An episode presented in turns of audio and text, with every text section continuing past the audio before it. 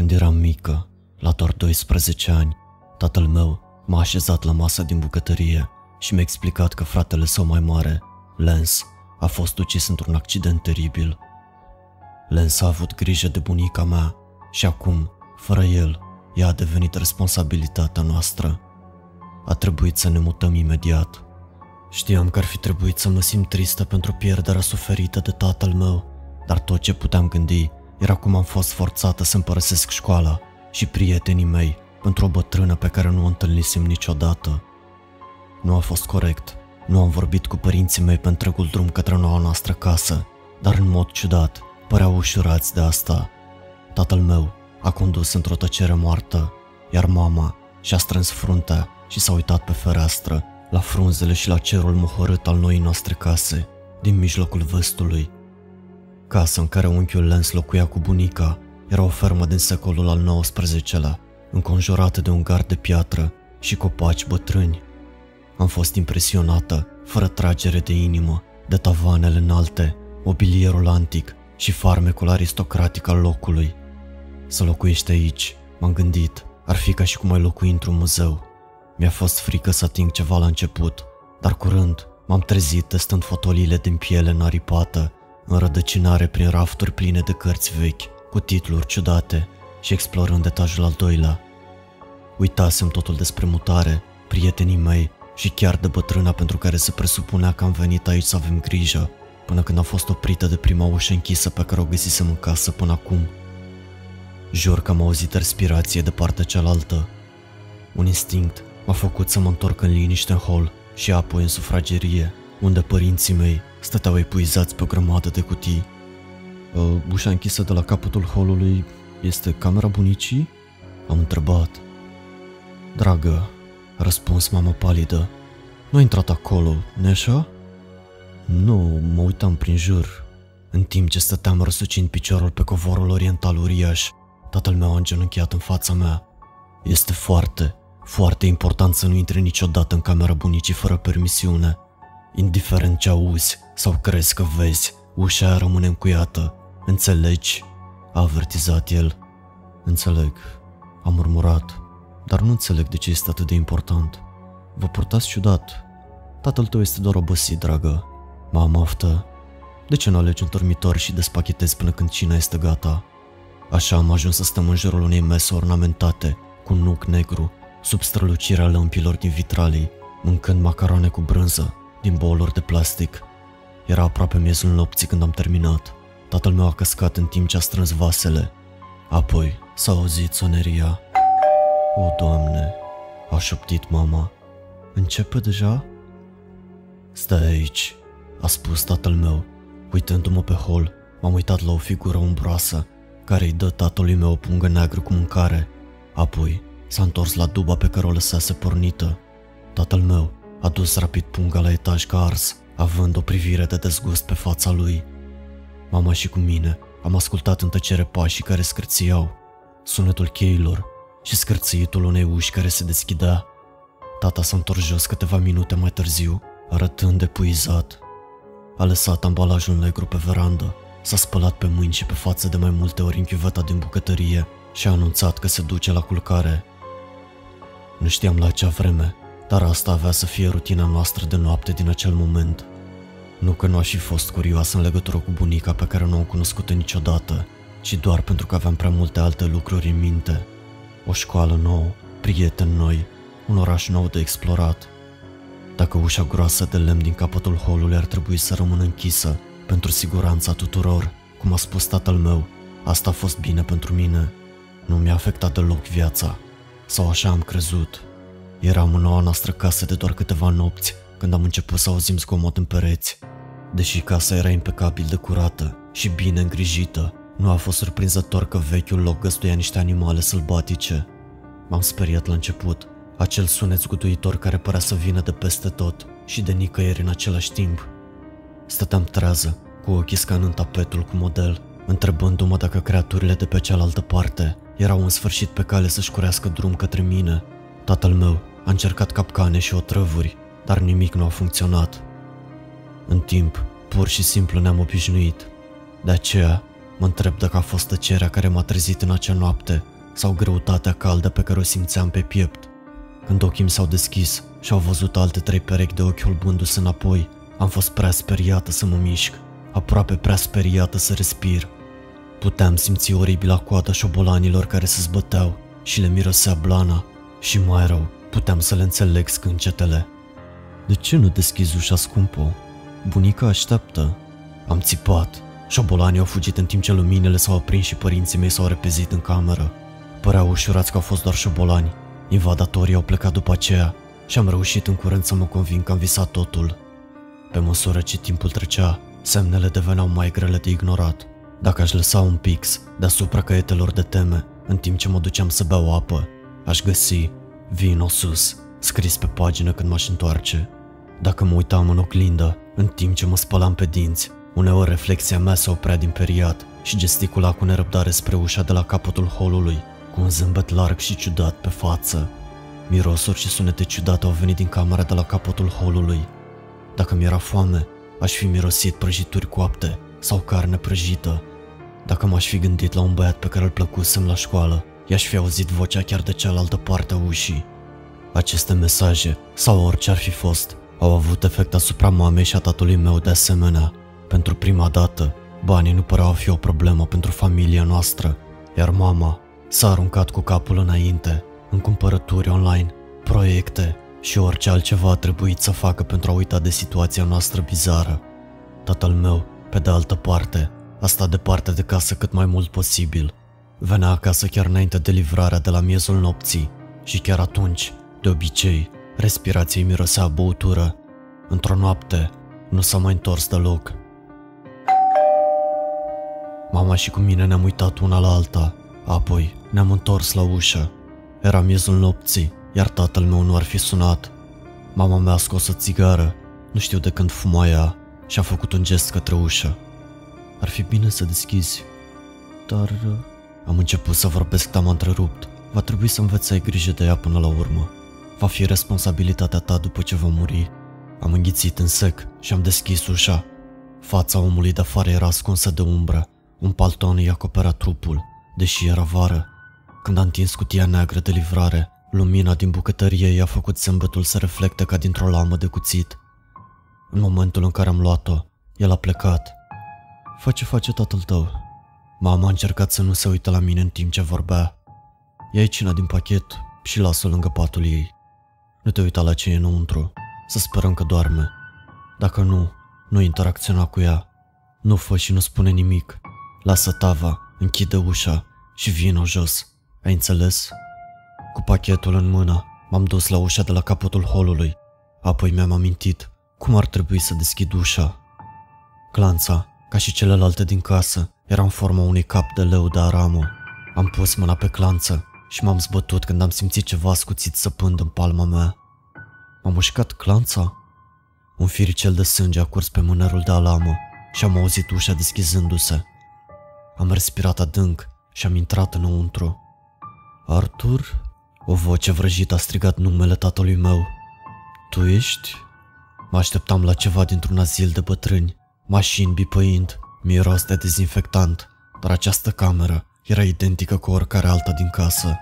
Aceleași rafturi sculptate, covoare ornamentale, lămpi din sticlă colorată și un fotoliu confortabil, unde o femeie bătrână așteaptă cu nerăbdare. Asta trebuie să fie bunica. A clipit, ca și cum ar fi fost surprinsă să mă vadă. Am forțat un zâmbet și am deschis cutia. Înăuntru era o tavă acoperită de un capac de oțel inoxidabil. Așa cum mi-a spus mama, am luat-o fără să mă uit înăuntru și am pus-o pe noptieră lângă bunica. Bunica a dat din cap. Tu trebuie să fii fica lui Arthur. Este minunat să te cunosc în cele din urmă. Nu vrei să stai la o ceașcă de ceai? Mă simt atât de singur aici și ar fi frumos să aud o nouă voce. Zâmbetul meu a devenit o grimoasă, dar am urmat ordinele mamei. Am ieșit din cameră cu servieta în mână și am lăsat ușa să se închidă în spatele meu. Inima mea era plină de îndoiel când mergeam jos. De ce naiba au închis părinții mei această bătrână dulce? Era imaginea perfectă a bunicii pe care mi-o imaginasem mereu, deși nu o văzusem niciodată. Una cu ochelari de rame aurii, și un zâmbet răutăcios, care purta rochii cu carouri albastre și m-ar fi învățat cum să grădinăresc, să tricotez și să coc prăjituri. Mi-am spus că trebuie să-mi lipsească ceva, poate că bunica avea un sistem imunitar slăbit, demență sau o altă afecțiune din cauza căreia trebuia să rămână înăuntru, dar chiar și așa, tot este ciudat. În timp ce coboram scările, ușa din față se deschise. Tatăl meu vede cutia neagră în mâinile mele și o privire de groază îi trece pe fața palidă și transpirată. Nu ai lăsat-o să... A urlat la mama, care încă fuma și se uita pe fereastră noapte. Ea a fluturat mâna. Scumpo, tatăl meu s-a plecat înainte și mă înfășură cu îmbrățișare de urs. Mirosea martini cu vodka. Îmi pare atât de rău, dar trebuie să te întreb. Ai vorbit cu bunica? Ai luat ceva ce ți-a dat? Nu, am murmurat. E bine, e bine, tatăl meu a șoptit. Te-ai descurcat foarte bine, dar trebuie să-ți amintești. Nu poți avea încredere în nimic din ceea ce bunica ta îți spune sau îți oferă, pentru siguranța tuturor. Înțeleg, dar pe măsură ce timpul trecea, nu eram sigură că am înțeles. Bunica părea în regulă, mai degrabă părinții mei erau cei care nu păreau normal la cap. Mama mă ignora, tatăl meu nu era aproape niciodată prin preajmă. În nopțile în care venea acasă târziu, eu o hrăneam pe bunica mea. În curând, șoferul a ajuns să mă întâmpină cu o privire tristă de obișnuință și nici măcar nu mai tresăream la picătura de sânge necesară pentru a deschide ușa. Am găsit modalități de a învăța despre bunica, fără a merge în mod explicit împotriva instrucțiunilor părinților mei. De exemplu, ascultând la ușă, când bunica mea mânca tot ce era sub capacul metalic, o făcea cu plăcere. Era ca și cum aș fi ascultat o haită de hiene rupând o carcasă. Uneori cânta, asculta muzică sau mă striga cu o voce tristă. În cele din urmă, desigur, am clacat, așa cum cred că tatăl meu a făcut-o, și unchiul meu Lens și fiecare membru al familiei mele, timp de cine știe câte generații. A fost o sâmbătă ploioasă și mizerabilă. Noii mei prieteni mi-au promis că mă vor invita să stau la ei în acel weekend, dar niciunul nu s-a deranjat să mă sune. Mi-am petrecut ziua rătăcind prin camerele goale, ca o fantomă, până când o furie fierbinte a început să fiarbă în pieptul meu. Destul. A fost de ajuns. Am deschis ușa către camera bunicii. Oh, te-ai întors atât de repede? I-a întrebat. Voi pune ceainicul pe foc. Ia loc, scumpă. Asta a făcut, folosind o mică plită electrică ascunsă pe un raft de cărți. M-am așezat într-un fotoliu, trecându-mi multe întrebări prin minte. Unde dormea bunica? Unde se ducea la baie? Ce făcea toată ziua aici?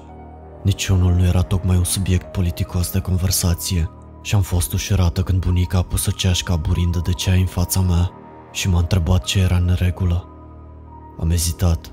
Aceasta a fost ultima mea șansă de a-mi ține promisiunea pe care am făcut-o părinților mei, prin faptul că nu am vorbit cu bunica. Dar m-am săturat de promisiuni și secrete. M-am săturat de orașul ăsta plictisitor din mijlocul vestului, de colegii mei nesimțiți și de toată viața mea proastă. O voi face. Care ar fi cel mai rău lucru care s-ar putea întâmpla? Totul, am răspuns. Totul este greșit. Cerul nu a căzut. Bunica nu m-a atacat brusc pentru că am vorbit. Totul a fost la fel ca înainte. Bunica mea m-a observat peste ochelarii ei, în timp ce lua o gură adâncă de ceai. La fel am făcut și eu. Avea gust de ierburi și de ușurare pură și înainte să-mi dau seama, descriam cât de mult pierduse mutându-mă aici, comportamentul ciudat al părinților mei, luptele mele de a mă integra la școală și alte lucruri mai private pe care nu le-am spus nimănui nici măcar celui mai bun prieten al meu, care era atât de departe. Cu cât beam mai mult, cu atât vorbeam mai mult. Bunica mea punea câte o întrebare pentru a dirija conversația, dar cel mai important, făcea ceva ce nimeni nu făcuse pentru mine, în ceea ce se simțea ca fiind ani de zile. Mă asculta. Nu cred că m-a oprit până când literalmente am rămas fără cuvinte și soarele din afara ferestrei bunicii era pe cale să apună. Cred că ar trebui să plec, M-am ridicat în picioare. Desigur, Bunica înțelege. A fost o discuție atât de frumoasă. Sper să mai vin curând la o altă vizită. Am închis ușa cât de încet am putut. Am fost atât de îngrijorat de a fi prinsă, încât nu am observat șnurul pe care l-am adus cu mine atunci când m-am ridicat de pe scaunul bunicii. Era tras pe sub ușă și de îndată ce am trecut pragul, s-a desprins de la sine de fusta mea. Desigur, nu aș conștientiza asta până mai târziu. Încercam să mă furișez jos, când vocea tatălui meu a explodat din dormitorul meu. Se pare că m-a căutat. Ce crezi că faci? Tatăl meu se răsti. Nimic. Am răspuns. Știu unde ai fost, dragă, și mă tem că nu e asta în serios. Știu cum poate părea asta, dar eu sunt tatăl tău. Trebuie să ai încredere în mine. Să am încredere în tine? Am izbucnit. Nici măcar nu te mai cunosc. Am regretat cuvintele din momentul în care le-am rostit, dar acum nu mai era cale de întoarcere. Tatăl meu și-a plecat capul. Este pentru binele tău. Tatăl meu s-a ridicat să plece din camera mea. Poate că mă urăști acum, dar cel puțin vei fi prin preajma să mulțumești mai târziu. Ești pedepsită pentru tot restul lunii, acasă, la școală și atât, fără prieteni, fără jocuri, fără vizită cu bunica. Nu ar fi putut veni într-un moment mai rău. În aceeași seară, unul dintre colegii mei m-a sunat să mă invite la o petrecere la piscină în weekendul următor. Era evident că va fi marele eveniment al anului și toată lumea va fi acolo, cu excepția mea. M-am plimbat iritată din cameră în cameră, fără nimic care să-mi atenueze plictiseala și furia. Nu știam că firul bunicii își țese propria poveste. M-am trezit în acea noapte pentru a găsi ceva trăgând de lenjeria mea de pat. M-am ridicat imediat, speriat de șobolani. Era o popușă, o chestie murdară cu un singur ochi și cu un reportofon în gură. Păpușa s-a uitat la mine cu singurul său ochi de plastic și a deschis gura pentru a reda o înregistrare. Ai fost întotdeauna atât de bună cu mine, scumpă. De ce nu o lași pe bunica să iasă puțin din cameră? Când m-am așezat, păpușa s-a târât pe patul meu și s-a îndreptat spre mine. În locul gol al celuilalt ochi, am putut vedea că era plin de sfoară. Capătul firului ieșea pe ușă. Dacă ieșim împreună, bunica îl poate face pe tatăl tău să înțeleagă. Apoi te va lăsa să mergi la petrecerea de la piscină. Nu ar fi distractiv? Ar fi putut suna grozav dacă nu ar fi venit dintr-o înregistrare deformată din gura unei păpuși animate. M-am uitat frenetic în jur pentru ceva cu care să tai firul. Ochii mei s-au fixat pe o farfecă de pe noptieră. În timp ce păpușa urca spre fața mea, am luat farfeca și am tăiat cordonul. Păpușa a căzut fără viață de pe patul meu, dar șnurul bunicii nu se oprise. După repliere, s-a strecurat înapoi în interiorul păpușii, apoi s-a încolăcit în jurul farfecei, smulgând-o din mâna mea și legănând-o cu păpușa. Acum o ținea ca pe un cuțit de măcelar. Am împins-o cu piciorul, dar ca un păianjen oribil de plastic s-a urcat din nou pe mine. Lamele farfecelor s-au oprit la un centimetru de globul meu ocular, în timp ce vocea a emis un ultimatum. Dacă o lași pe bunica afară, poți să-ți păstrezi ochii. Cu păpușa strânsă puternic de capul meu, am deschis ușa dormitorului. Holul fusese transformat într-un tunel de ață, ca bărlogul unui păianjen de pânză.